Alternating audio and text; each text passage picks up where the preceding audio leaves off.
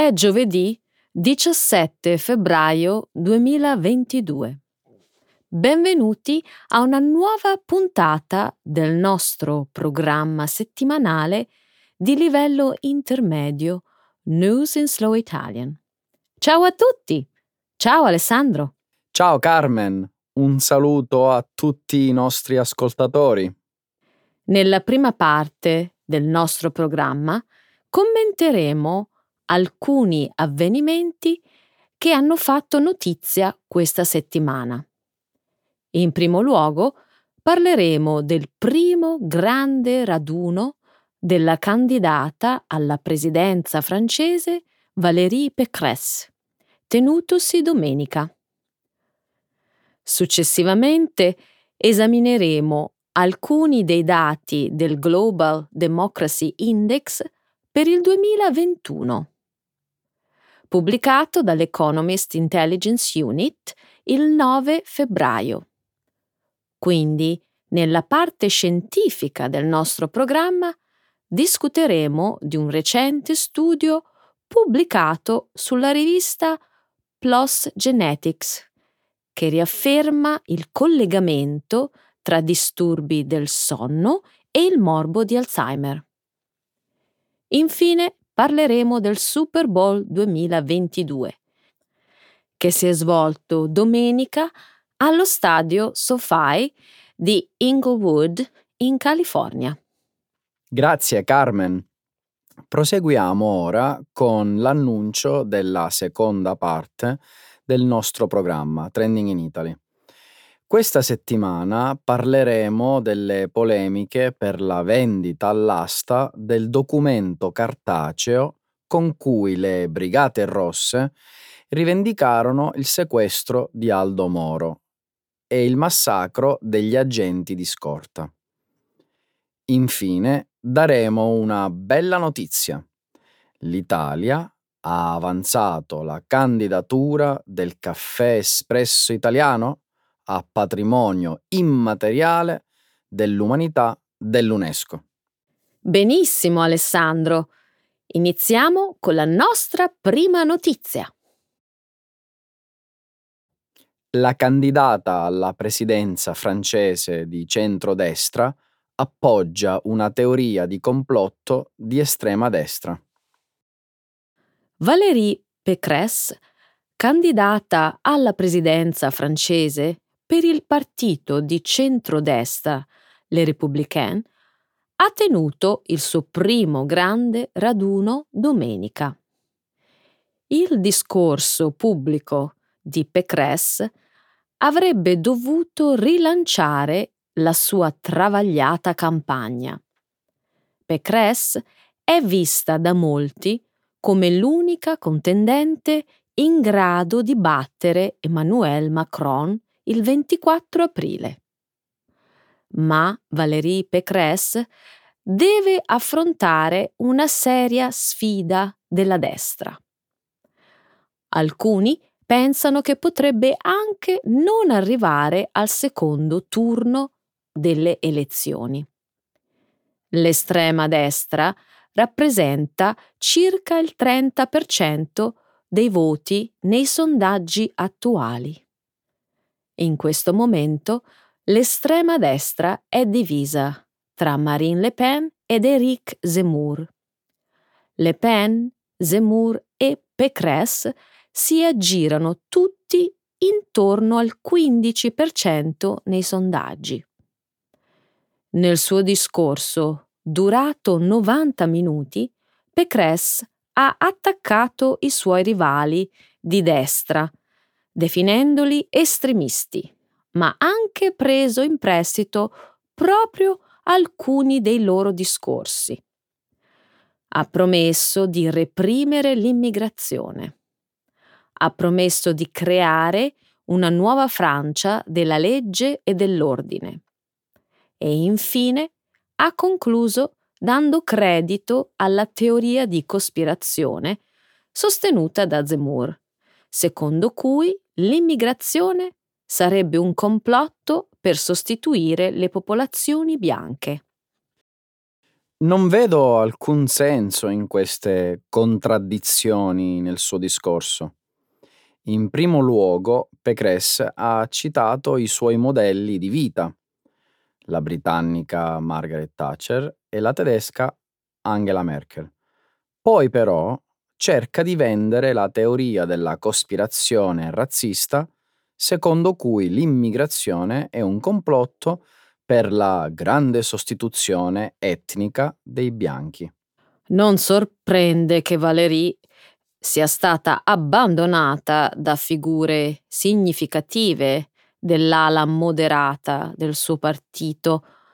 La accusano di muoversi verso la destra xenofoba e anti-europea. Giusta osservazione, Carmen. Invece di riconfermarsi nell'ala moderata, attacca l'Unione Europea. Non è certo quello che farebbe Angela Merkel. Immagino che al momento si senta più minacciata dalla sfida dell'estrema destra. Mi ricorda il mantra di Richard Nixon. Nixon, il presidente del Watergate? Sì, tra le altre cose Nixon era un astuto animale politico. La sua strategia è stata quella di fare appello agli elettori di estrema destra al primo turno delle elezioni, che sono chiamate primarie negli Stati Uniti. Poi si sarebbe spostato verso il centro per le elezioni generali. Mm. Sta cercando di guadagnarsi i voti dell'estrema destra potrebbe anche realizzare questo suo desiderio, ma perdere i moderati. Ha già perso così il sindaco di destra di Calais, che ora sta dalla parte di Macron. L'indice globale della democrazia in forte calo. Il 9 febbraio l'Economist Intelligence Unit ha pubblicato la sua graduatoria annuale per il livello di democrazia per il 2021. La ricerca mette in classifica 167 paesi e due territori in base a cinque categorie. Processo elettorale e pluralismo, funzionamento del governo, partecipazione politica, cultura politica e libertà civili. I paesi sono ulteriormente raggruppati in quattro categorie. Democrazia completa, democrazia imperfetta, regime ibrido e regime autoritario. Secondo il rapporto, più di un terzo della popolazione mondiale vive sotto un governo autoritario, mentre solo il 6,4% gode di democrazia completa. Nel complesso, il punteggio della democrazia globale è sceso a un nuovo minimo di 5,28 su 10. Nel 2021 Norvegia, Nuova Zelanda, Finlandia, Svezia e Islanda erano le prime cinque nazioni. La Repubblica Centrafricana, la Repubblica Democratica del Congo, la Corea del Nord, il Myanmar e l'Afghanistan erano le ultime cinque nazioni. L'America Latina ha avuto il maggior numero di paesi a registrare una retrocessione a due cifre. Il mondo non sta migliorando, Carmen. Sì, siamo d'accordo sul fatto che le restrizioni legate al Covid-19 siano il fattore determinante del declino dell'ultimo anno, ma l'attuale tendenza di declino è iniziata nel 2015. Sono pienamente d'accordo. Penso che le restrizioni legate al Covid stiano solo aggravando la tendenza già esistente. Guarda l'America Latina e il forte calo dell'indice di democrazia del continente. L'Economist osserva che l'America Latina non si impegna abbastanza per la democrazia. Il che permette, e cito, ai populisti illiberali di prosperare. Si riferiscono al brasiliano Bolsonaro? Il Trump dei tropici, come si definiva lui stesso? Sono sicura di sì, ma Perù, Cile, Nicaragua e Haiti hanno ricevuto una menzione speciale. Tuttavia, sono preoccupato per il calo in Europa e in Nord America, soprattutto in Canada, Carmen. Un allarmante 13,5% dei canadesi ha espresso preferenza per il governo militare. Eppure il Canada ha ottenuto punteggi più alti del suo vicino meridionale e gli Stati Uniti sono in graduale declino da anni. Sono stati eliminati dall'elenco delle democrazie complete diversi anni fa. Sono ancora oggi elencati come una democrazia imperfetta. Anche il nostro paese non sta andando molto bene, Carmen. L'Italia è al trentunesimo posto in calo rispetto al ventinovesimo posto in cui si trovava nel 2020 e anche nella categoria della democrazia imperfetta. Purtroppo, eh, per come stanno andando le cose, mm, non penso che l'indice della democrazia andrà molto meglio l'anno prossimo. Disturbi nel ritmo circadiano potrebbero essere la causa dell'Alzheimer. Il 10 febbraio la rivista PLOS Genetics ha pubblicato un nuovo studio che riafferma la connessione tra i disturbi del sonno e il morbo di Alzheimer. Gli scienziati sapevano già che alterazioni nel sonno possono manifestarsi nei pazienti anche anni prima che l'Alzheimer venga diagnosticato. Ma non è chiaro se uno possa essere causa dell'altro. Il morbo di Alzheimer è legato a placche di proteine anormali che si accumulano costantemente nel cervello. Sono chiamate beta-amiloidi e in definitiva portano a impedire connessioni tra le cellule nervose. Le nuove scoperte dimostrano che la capacità del cervello di distruggere la beta-amiloide è controllata dal ritmo circadiano di 24 ore. Nuove scoperte potrebbero portare a terapie che potrebbero potenzialmente ridurre il rischio di Alzheimer o rendere i sintomi meno gravi. Secondo i ricercatori, si potrebbe stimolare la capacità del cervello di eliminare la beta-amiloide con la semplice esposizione alla luce. Quindi la chiave è prenderci cura del nostro sonno o di quello che chiamano ritmo circadiano. A volte, giustamente, si parla anche di una buona igiene del sonno.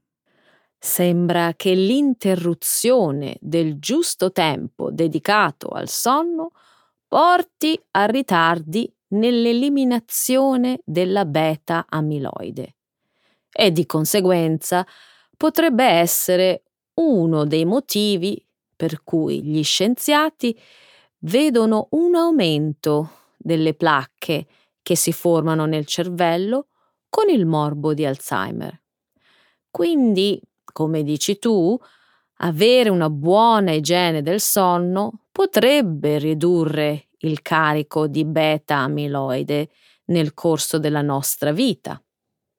E ridurre il carico di amiloide potrebbe significare una riduzione dei sintomi dell'Alzheimer o un ritardo nella progressione della malattia. Sono molto entusiasta di questo, Carmen. Dovremmo esserlo tutti.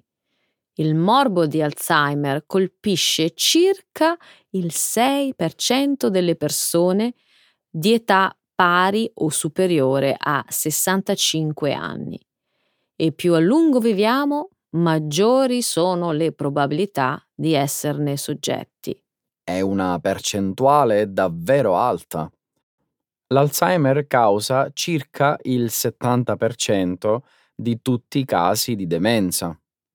Quindi questa potrebbe essere la svolta che porta a un trattamento efficace per l'Alzheimer, giusto Carmen? Speriamo che possa portare a una cura per l'Alzheimer, ma fin da ora i risultati presentano già una buona possibilità per evitare la malattia. L'halftime show del Super Bowl fa finalmente esibire le star dell'hip hop. Domenica i Los Angeles Rams hanno vinto il Super Bowl di football americano contro i Cincinnati Bengals, con un punteggio finale di 23 a 20. I Rams hanno avuto un buon inizio, ma i Bengals hanno tenuto la partita serrata e sono persino passati in testa nel secondo tempo. I Rams, vincitori della partita, hanno infine rimontato all'ultimo minuto. Il Super Bowl è famoso per i suoi scenografici halftime shows, i tradizionali spettacoli che si svolgono durante l'intervallo. L'esibizione di domenica ha segnato la prima volta in cui artisti hip hop sono stati protagonisti dello spettacolo. Insieme a Eminem si sono esibiti anche i rapper Snoop Dogg, Dr. Dre, Kendrick Lamar e la cantante RB Mary J. Blige. Nel corso degli anni, il Super Bowl è diventato famoso anche per i costosi spot televisivi. Oltre 100 milioni di persone hanno seguito l'evento in tv. La dimensione del pubblico ha portato i prezzi a raggiungere i 7 milioni di dollari o 6,16 milioni di euro per uno spazio pubblicitario di 30 secondi. Quest'anno lo spazio pubblicitario è andato tutto esaurito per la prima volta dal 2013. Quindi l'incredibile halftime del Super Bowl accoglie finalmente l'hip hop come parte della tradizione musicale americana. Quanti anni ci ha messo? Eminem si è esibito con uno dei suoi più grandi successi, Lose Yourself è del 2002, Carmen, una canzone vecchia di 20 anni. In ogni caso, Eminem e il resto delle icone hip hop ora fanno ufficialmente parte dell'intrattenimento negli Stati Uniti. Almeno questi grandi rapper sono riusciti a farlo prima che qualcuno di loro andasse ufficialmente in pensione. La National Football League ha finalmente riconosciuto artisti che sono i migliori degli ultimi vent'anni. La maggior parte di loro oggi ha circa 50 anni. Un progresso così tardivo conta comunque come progresso, Carmen?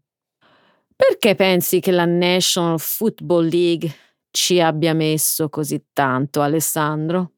Questioni razziali, Carmen. Ed è proprio questo il motivo per cui Eminem si è inginocchiato alla fine della sua esibizione. È un grande sostenitore di Colin Kaepernick dal 2016. Si tratta del giocatore che ha iniziato a inginocchiarsi durante l'inno nazionale in segno di protesta contro la violenza razziale. Meglio tardi che mai, Alessandro. Il progresso è inevitabile. Purtroppo, a volte ci vuole troppo tempo, anche nello sport. Venduto all'asta il documento del sequestro di Aldo Moro. A gennaio la casa d'aste Bertolani Fine Art di Roma ha messo all'incanto il comunicato cartaceo con il quale, poco più di 40 anni fa, l'organizzazione terroristica italiana delle Brigate Rosse rivendicò il sequestro di Aldo Moro e il massacro degli agenti della sua scorta. La notizia della vendita all'asta del documento è stata diffusa dai giornali, provocando nell'opinione pubblica scetticismo, scandalo e tanta indignazione. Comprensibile.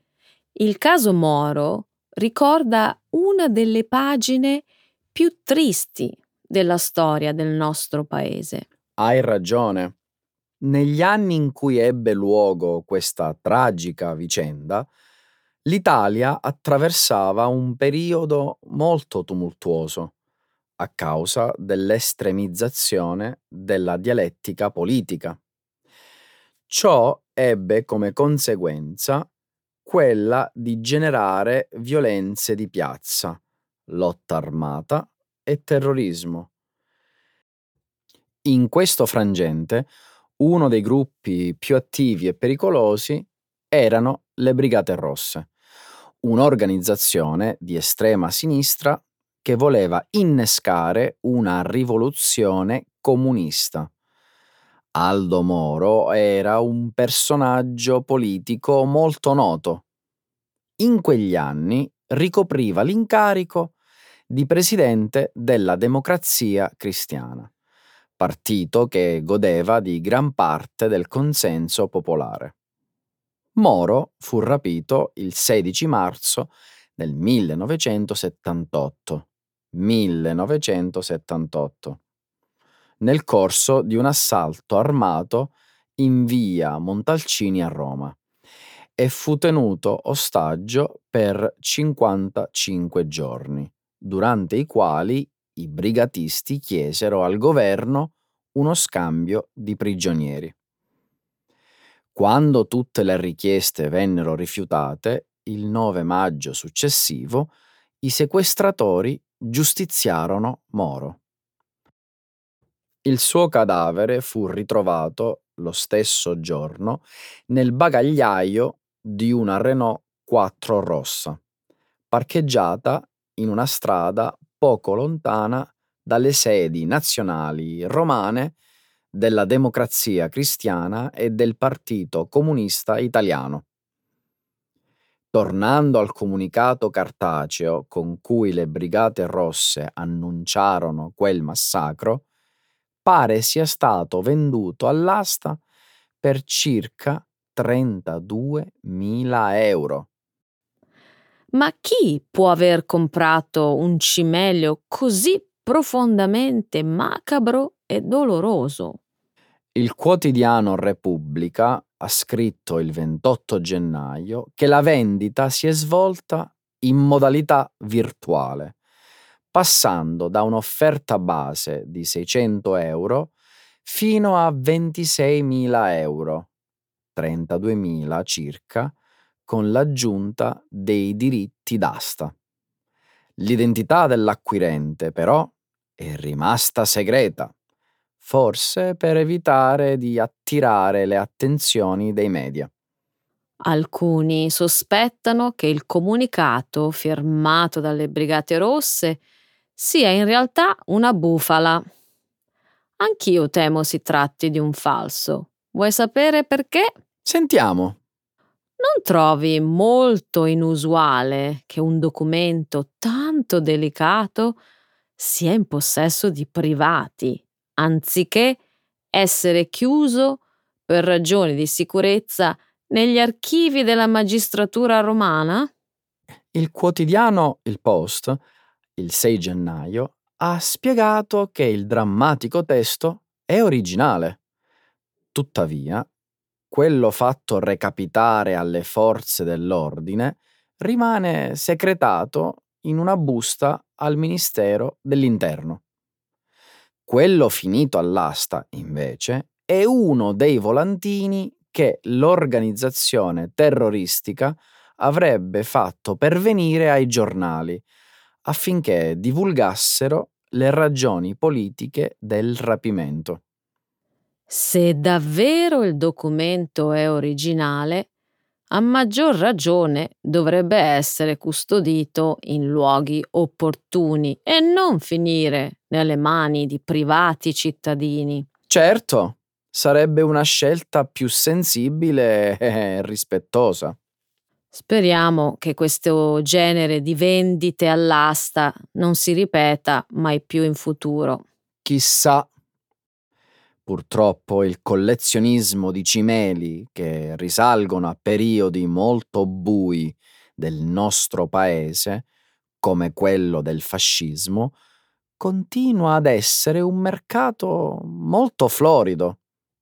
Basta pensare che negli anni 90 del secolo scorso ad un'asta italiana di Christie's furono venduti due manoscritti autografi di Benito Mussolini in persona.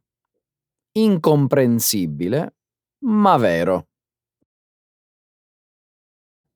L'Italia candida il caffè come patrimonio dell'UNESCO. Hai sentito?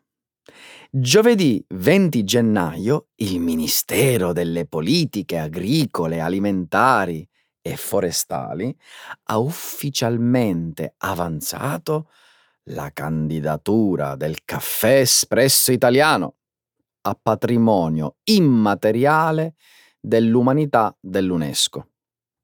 I giornali hanno spiegato che per giungere a questo risultato è stato necessario trovare un punto d'incontro tra Treviso e Napoli, che nella penisola italiana si contendono il titolo di capitale del caffè.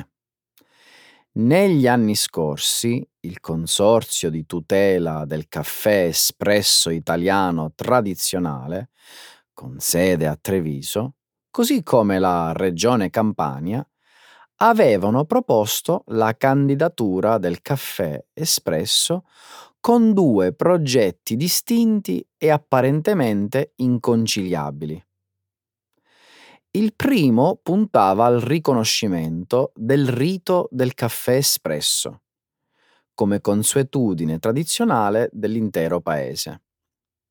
Il secondo aveva invece proposto il riconoscimento della cultura del caffè espresso napoletano, intesa come un'usanza esclusiva della città campana. Penso che la disputa fra le due città avrà dato un bel filo da torcere al Ministero. E come? La commissione interministeriale incaricata di istruire la pratica per l'UNESCO poteva selezionare soltanto una proposta. Per lungo tempo ha evitato di prendere una decisione auspicando che le due parti potessero trovare un'intesa. E questa, per fortuna, è stata finalmente raggiunta. Così è nata la candidatura congiunta de Il caffè espresso italiano tra cultura, rito, socialità e letteratura nelle comunità emblematiche da Venezia a Napoli. Presentare due diverse candidature è stato davvero sciocco e controproducente. Sono felice che siano stati messi da parte divisioni, incomprensioni e inutili campanilismi. Anch'io. Ti piace il titolo scelto per la candidatura italiana? Decisamente. In Italia il caffè è molto di più di una semplice bevanda, ha commentato il sottosegretario alle politiche agricole Gianmarco Centinaio. È un vero e proprio rito. È parte integrante della nostra identità nazionale ed è espressione della nostra socialità che ci contraddistingue nel mondo. Queste parole le ho lette su un articolo di Repubblica pubblicato il 20 gennaio. Impossibile dar torto a Gianmarco Centinaio. Per noi italiani, il caffè espresso, bevuto al bar, non è solo una piacevole abitudine alimentare, è qualcosa di molto più importante. D'accordissimo. È tradizione e passione è senso di ospitalità e convivialità. È il valore identitario di una cultura che unisce tutto il bel paese, anche se poi, da nord a sud, ci sono delle differenze sul tipo di caffè consumato, nella sua preparazione, nel come viene servito e quant'altro. Certo, ognuno fa il caffè a seconda dei gusti e delle tradizioni locali. Ma si farebbe un errore a pensare che uno sia più buono dell'altro. Infatti. Giusto per fare un esempio banale, nelle regioni meridionali si predilige il caffè ristretto, cremoso e forte, servito in tazzine bollenti. Al nord, invece, il caffè è più lungo, e si preferiscono aromi più delicati. Poi c'è chi offre un bicchiere d'acqua e chi no, chi lo prende restando in piedi al bancone e chi lo gusta comodamente seduto a un tavolino. Insomma, regione che vai, tradizione che trovi. Secondo te il caffè espresso italiano riuscirà a ottenere l'inserimento nella lista dei beni immateriali tutelati dall'UNESCO? Io confido di sì. Dopotutto ci sono altri paesi che hanno ricevuto un simile riconoscimento. Uno è l'Austria per la cultura della caffetteria viennese. L'altro è la Turchia per il suo caffè noto anche come Turk Cafesi. Dunque, aspettiamoci presto l'arrivo di questa splendida notizia.